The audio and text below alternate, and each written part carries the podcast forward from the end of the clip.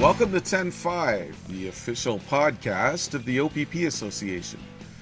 My name is Scott Mills. And I'm Josh Jutras. We are the Strategic Communications Coordinators for the OPP Association and your host for the 10.5 podcast, the official podcast of the OPP Association. The OPP Association is the sole bargaining agent for the close to 10,000 members of the Ontario Provincial Police in Ontario, Canada. Our members are our focus and our strength and we aim to provide important information to our members and the public about matters that affect policing in the province of Ontario.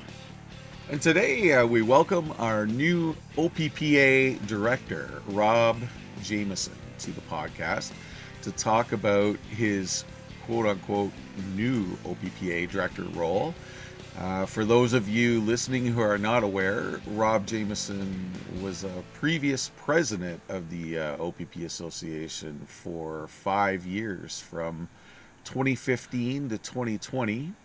And Rob is now back as a director. So, welcome, Rob. Oh, thank you very much. It's nice to be with both of you today. And Rob, it's uh, it's great to have you back. Great to see you around the office again. But I got to ask you, we're getting we're getting some questions out there. Uh, why why come back? Uh, you know, you left in 2020. You were you did some great work as president, and uh, needed to step back, and now you're back. So I was wondering if you could uh, just walk the audience through uh, that process that you went through. Yeah, so you know, being president for five years and working with some great people uh, on the board of directors and head office staff and branch presidents and executive from around the province it really was a true honor uh, to be in this position and represent so many incredible uh, folks, you know, civilian uniform, active and retired. So, uh, having said that, uh, the summer of uh, 2018, you know, when we lost three OPP officers within three weeks, the association, um, you know, we, we took you know very much what was going on there and we were challenged in many ways uh, to do better. So as a result, um, you know, I remember going back to my office and sitting down and saying, you know, uh, how are we going to respond to this? You know, and we need to do better and we need to do more. And we need to create something that has never been created before. And I remember saying, you know, let's just put money aside and develop the most integrated and comprehensive mental health program anyone has ever seen. And that's exactly how Encompass Mental Health sort of came to be. You know, the idea that it was going to be 24 7, 365 and bilingual, culturally relevant, and also having residential treatment in there, pre, during, and after uh, supports, unlimited psychological supports. And making sure that, and I was very clear on this point, that when someone reaches out, whether it's a spouse, whether it's a member, whether it's two in the morning or two in the afternoon, when they call, there's someone on that phone on the other end that basically wraps their arms around that member and does not let go. And then from there, the triaging, and then the beauty of this program is uh, the fact that it is a concierge wraparound service and you know a navigation piece to that. So that's really um, where we as an association needed to step up. Where i'm going to answer your first uh, question there why come back i basically worked for about a year and a half straight you know leading and, and working with our team and uh, you know eventually um, going through the rfp process and implementing it on march 30th 2020 uh, but at the end of that, I, I, I, essentially was exhausted. I had nothing left, and I was dealing with my own, you know, operational stress injury at that time as well. I then found myself in uh, Project Trauma Support uh, in May. I would have gone in April, but that was the beginning of COVID. And, you know, I spent some time, you know, dealing uh, in residential treatment myself with a bunch of other uh, really amazing military members and police, you know, officers from, from around the province in Canada. I came back to the association, and the board of directors were really, really good in supporting me. Uh, no one really outside of uh, the board of directors knew that I had gone. And, you know, several months passed, and then I found myself at Project Trauma Support again at the end of November. So, uh, taking some time off at the end of my presidency, I was very uh, private about that. But also in the summer of 2018, uh, I also sent a, a, letter out to the membership basically talking about having an operational stress injury. And, and actually, you know, since then, I've been diagnosed with complex post traumatic stress disorder. And whether you call it PTS or PTS with a small d, at the end of the day, the clinical diagnosis that I had was uh, complex PTSD. So, with that, obviously, comes some challenges and I needed to uh, take a step back. So I took a knee at the end of 2020. I was off work for 10 months, focusing on myself and making sure that um, uh, I was getting my, my health uh, in order and uh, dealing with uh, all the trials and tribulations associated with complex PTSD. Having said that, I then went through the return to work process, um, which was incredibly daunting. Um, there was some great people along the way, but it was incredibly challenging. And then obviously going through the process of getting my use of force back as well, and some of the challenges associated with that. So I then worked in uh, the Criminal Intelligence Service Ontario. I had an incredible portfolio, uh, engaging with. Uh, uh, United States law enforcement partners, everything from the FBI to the Department of Justice uh, to folks in Homeland Security, up the United States uh, Embassy in Ottawa. And then I was also honored to have the position of the liaison from CISO, a new position to liaise with nine First Nations um, police services, ranging everywhere from Akwesasne to Six Nations, all the way up to Treaty 3 Lac Seul and Anishinaabe Police Service and then just dealing with organized crime in general. However, I I love that job, but I really missed uh, being there for our members and our families. And this was an opportunity for my return to work to get back. Yes, I'm not the president, but we have a great president right now in John Cerasuolo in our team. And uh, just to be a member of that team and come back and to provide, um, you know, you know, I, have I've come back to, to a job that is somewhat similar, similar work, and I just love working with the people from head office, the branch presidents and executive from around the province, and I love representing our members. And it's an opportunity for me with all the challenges that we have, uh, everything from negotiations to staffing to whatever, wherever uh, the team wants to use uh, my skill sets or something along those lines, uh, I'm ready to, uh, to, to play an active role. So that's kind of the journey that I've been on. Uh, it's been tough. Uh, there's no question about it. It has not been easy. But in some ways, and I've heard other people who have had complex PTSD talk about this, especially at the most recent gala in Toronto for Beyond the Blue, where one person mentioned that in some ways it's a blessing. And not to go on uh, at length about this, but there there are some things that certainly come into play as you go through this process. One of them being clarity, and uh, you certainly have a, a real clarity around, uh, and things are very revealing to you about everything that's going on in your life. So, in some ways, uh, it is it's been a blessing as well. Rob, well, uh, thanks for sharing all that with us. Um, definitely experience that is is going to help you in your role helping others uh, there's absolutely no doubt of that and uh, i think we're quite fortunate to to have you back on the team. So, uh, welcome back. And uh, I just uh, want to clarify for uh, for our listeners, especially our members who are listeners out there that may not be at the AGM and and be familiar with the Congress there. What was that process exactly like for you to come back? Like, did you have to put in for this? Did you, you know, do you need votes? How does that work? Well, essentially, uh, how it works is is that if you want, if you're eligible to run for a director position, you know, you, you have to go before the Congress. You have to speak. You know, everyone has a five minute speech that they they speak to the Congress about, and then the Congress uh, on the Wednesday of the AGM. Uh, they take to the voting machines and they make their choice. And I, I had the fortunate opportunity and the, the privilege to be voted in as a director on this board. And it's not lost on me. And um, it's a little. Uh, it's a little emotional for me to even talk about this stuff today, um, but uh, you know, I stand here today and, and in large part due to the support that I've received from my wife and my daughters and my family and my colleagues and uh, certainly the people from around the Congress, which is the 20 branch presidents, the voting delegates, who've put me in this position. That's not lost on me, and I will continue to, um, you know, earn and uh, maintain their trust and confidence uh, as I go through my term.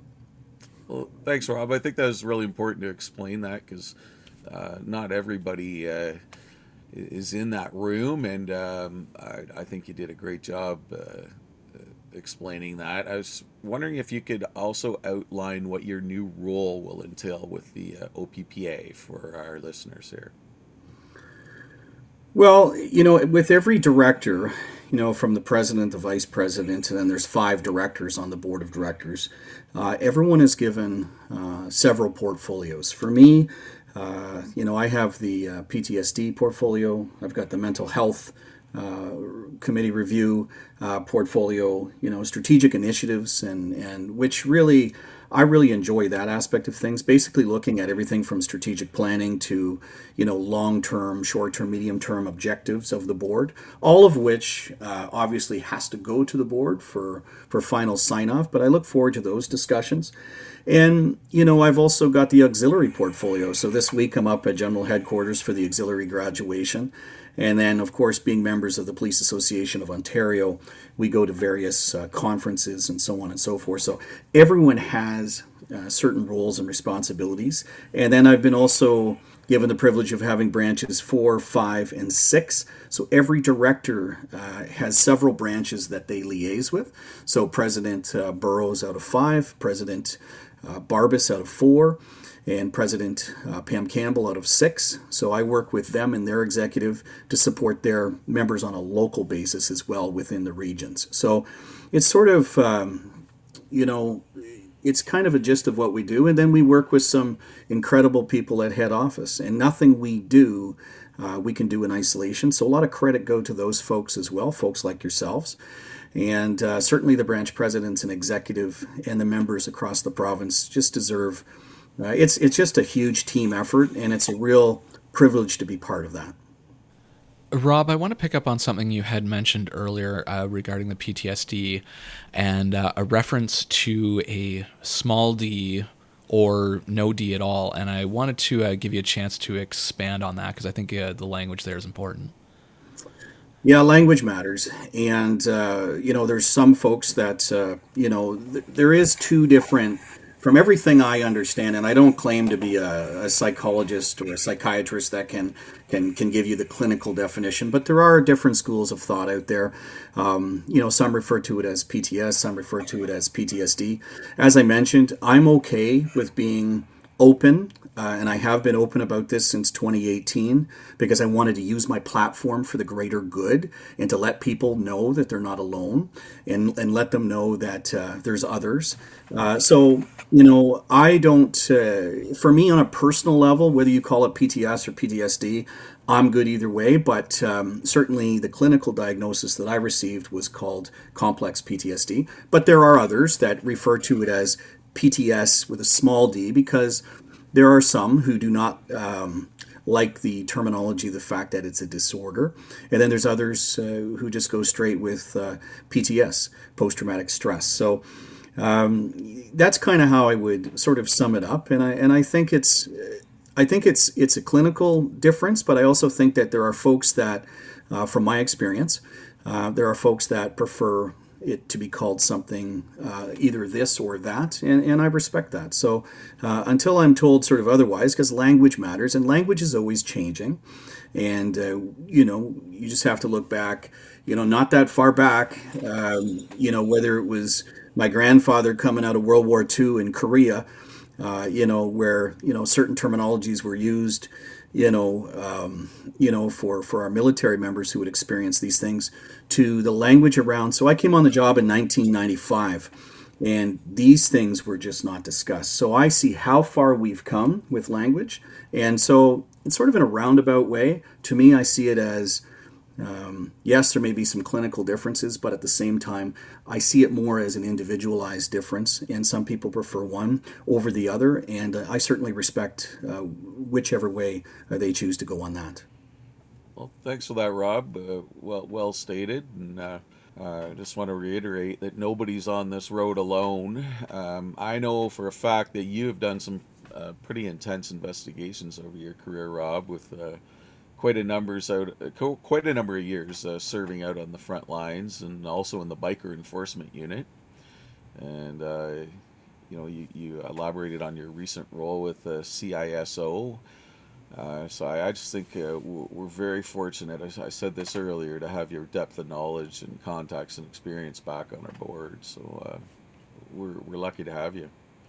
If I could, that's that's very kind of you to say. And uh, like I said, though, I I feel the same way about everybody at head office and on the board. And it is really truly a privilege to represent thousands of people. And the more that you get to know, certainly as president, I had a chance to meet thousands of people um, you know, we've got some really incredible people across this province that do, you know, they put their lives in the line each and every day, both physically and mentally. So, you know, my hats off to them, and it's it it's it's that which has drawn me back to be around so many incredible people. So, anyways, thank you for your kind words, though, Scott.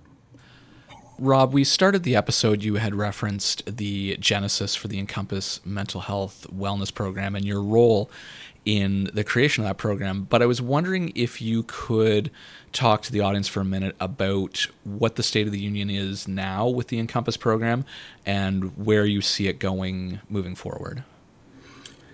Yeah, it's uh, seeing like hundreds and hundreds of people uh, being able to utilize those services over the last you know 30 months honestly has just i don't even have any words. Uh, i am so proud of our team for being able to provide a service that has provided so much support uh, to members and their families. And there's huge runs on children that are using it, there's huge runs on our retirees that are using it. And we're talking hundreds and hundreds.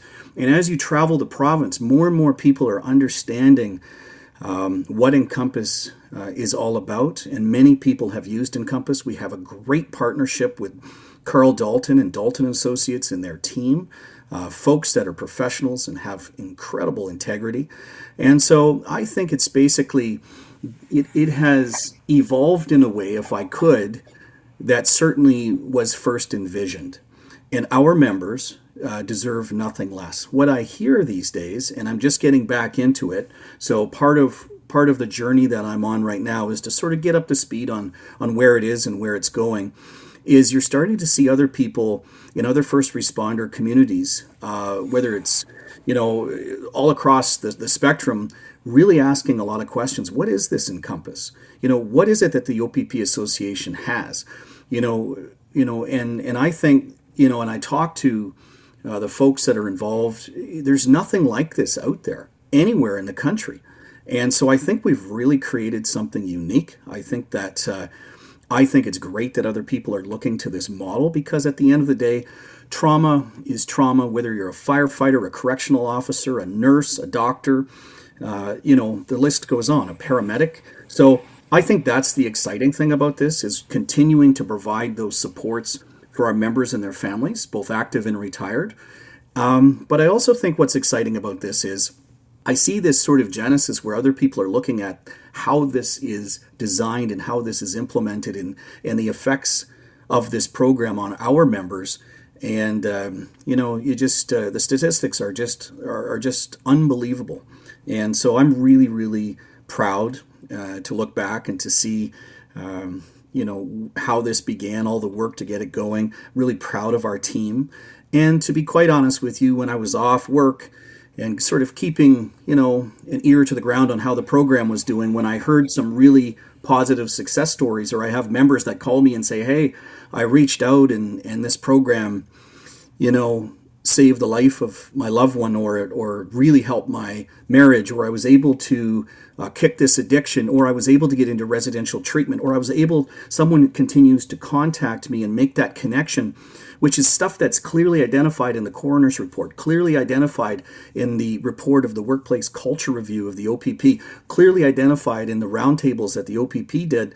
Um, so we're bridging those gaps, and we are we are working in some ways in tandem with the OPP, but also providing these services. So it helped me heal when I was off, knowing that this was allowing and giving our members uh, what they deserve, giving their families what they deserve. They deserve they deserve nothing less. So I'm so I'm extremely proud and I'm happy, and uh, and I'm just yeah that's that's all I have to say on that really.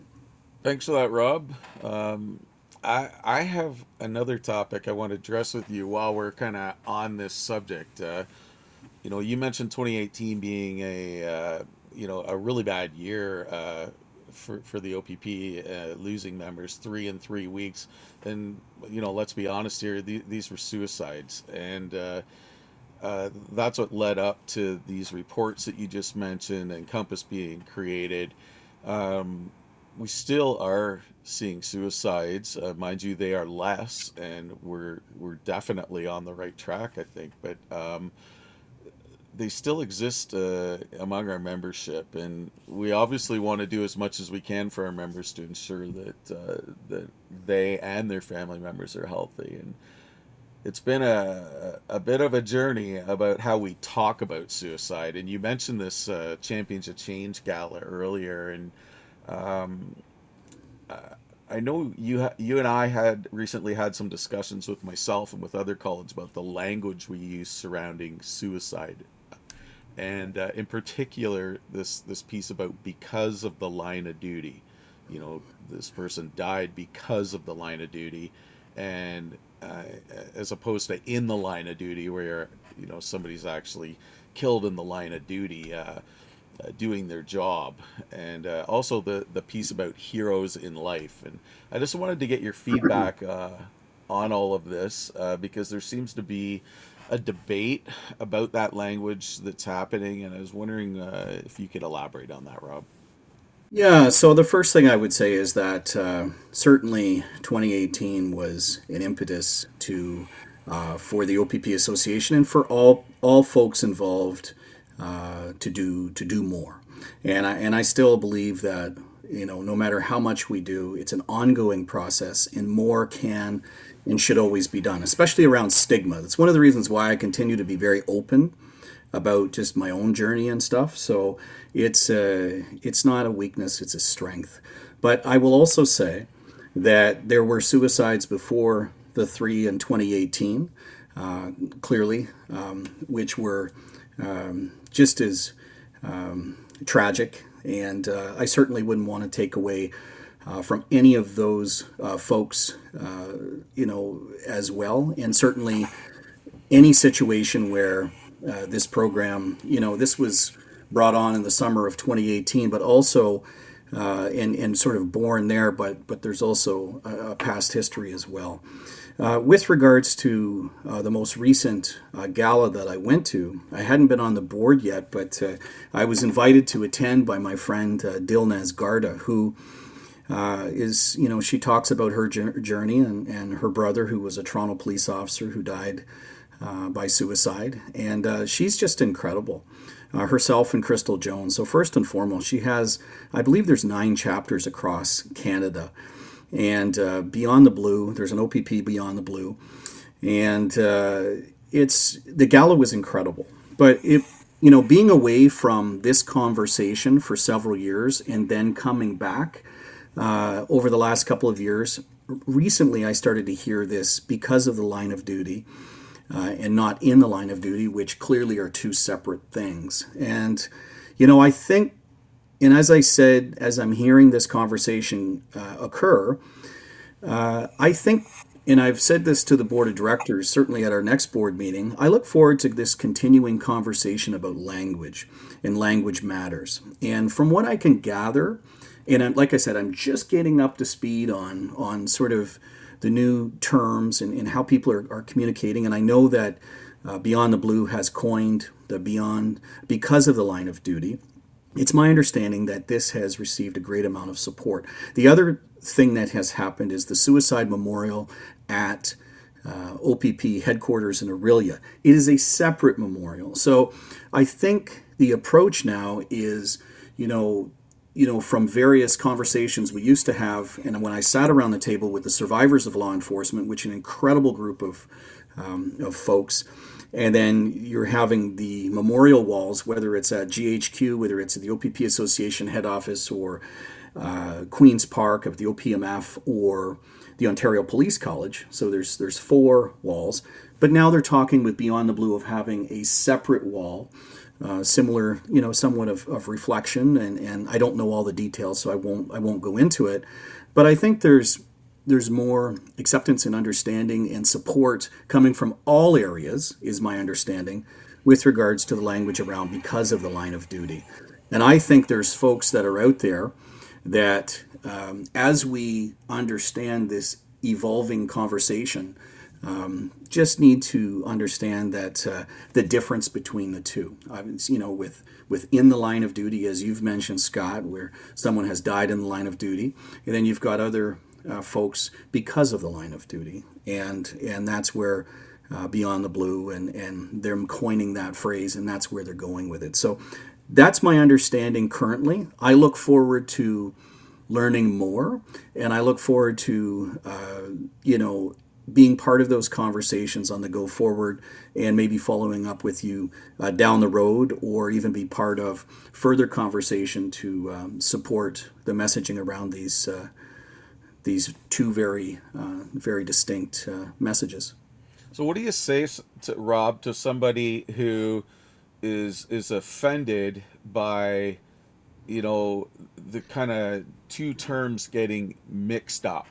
You know, they died basically saying that some, somebody that died because of the line of duty if you say that you're mixing it up within the line of duty and you're disrespecting somebody that died in the line of duty what what do you say to somebody who thinks that way well i go back to when i first became president and this conversation uh, was uh, was something that i learned about you know and and, and at that time uh, there was a conversation around having everyone on the same wall. And so, as that conversation went forward, now I've come back after a break and I'm hearing that, in fact, while the OPP has done a separate wall. Beyond the Blue is, is doing a separate wall. And from, from what I've learned is, is that there's a great amount of acceptance uh, from all of the folks uh, no matter where you fall within that spectrum on this conversation. I think what I'm hearing so far, and you know, I always stand to be corrected. I think there's a lot of people with a lot of good intentions trying to do the right things.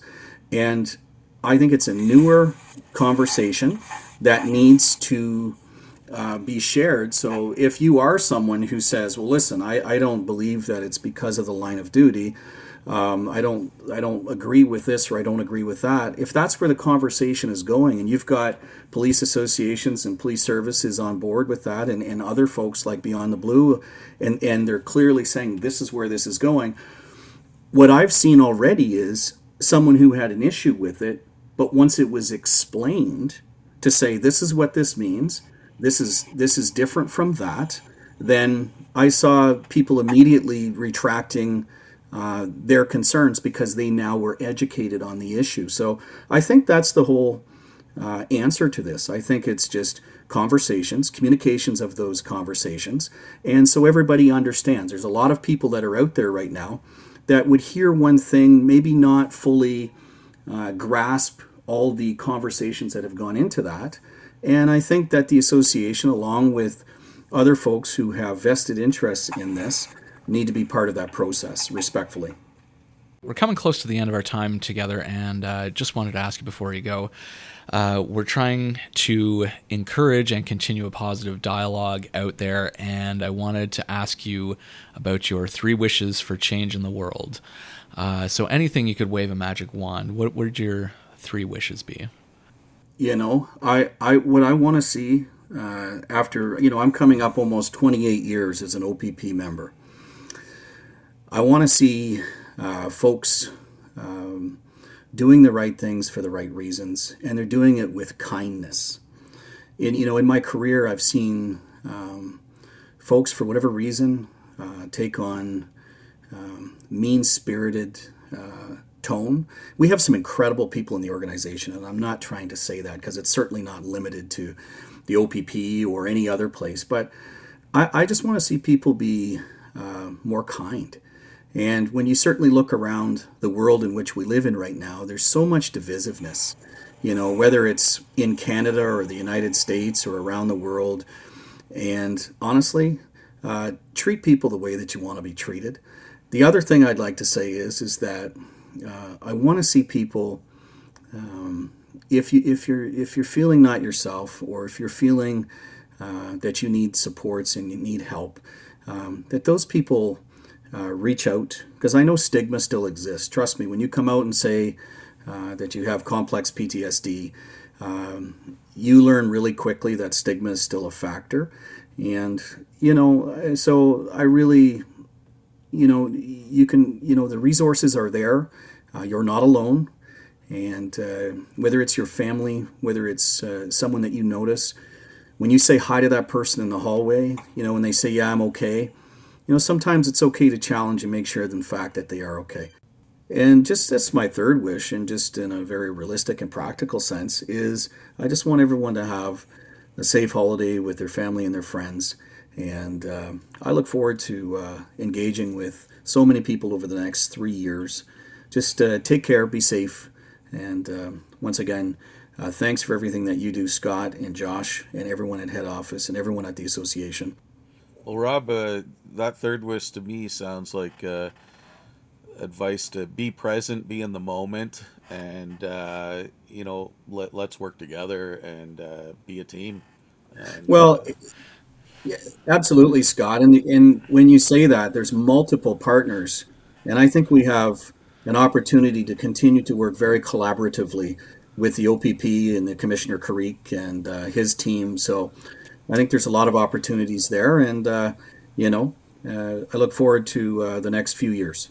Thank you. Well, thanks for taking the time to talk to us. And now that we've had you on the podcast, um, we're in like our 70 something uh, edition now. We're almost up to 80 episodes here. So hopefully, it's the first time we've had you, Rob. Um, I'm, I'm hopefully uh, you can come back again sometime and update us on the, the progress of all your work. Yeah, it would be my honor. And uh, I look forward to uh, continuing uh, to learn so much about, you know, what's kind of happened over the last couple of years and where we are. And as we get going on these portfolios, absolutely, it'd be a real privilege to come back and, and to talk about some of the progress uh, that we will be making. Anyways, thank you again, Josh. Thank you again, Scott.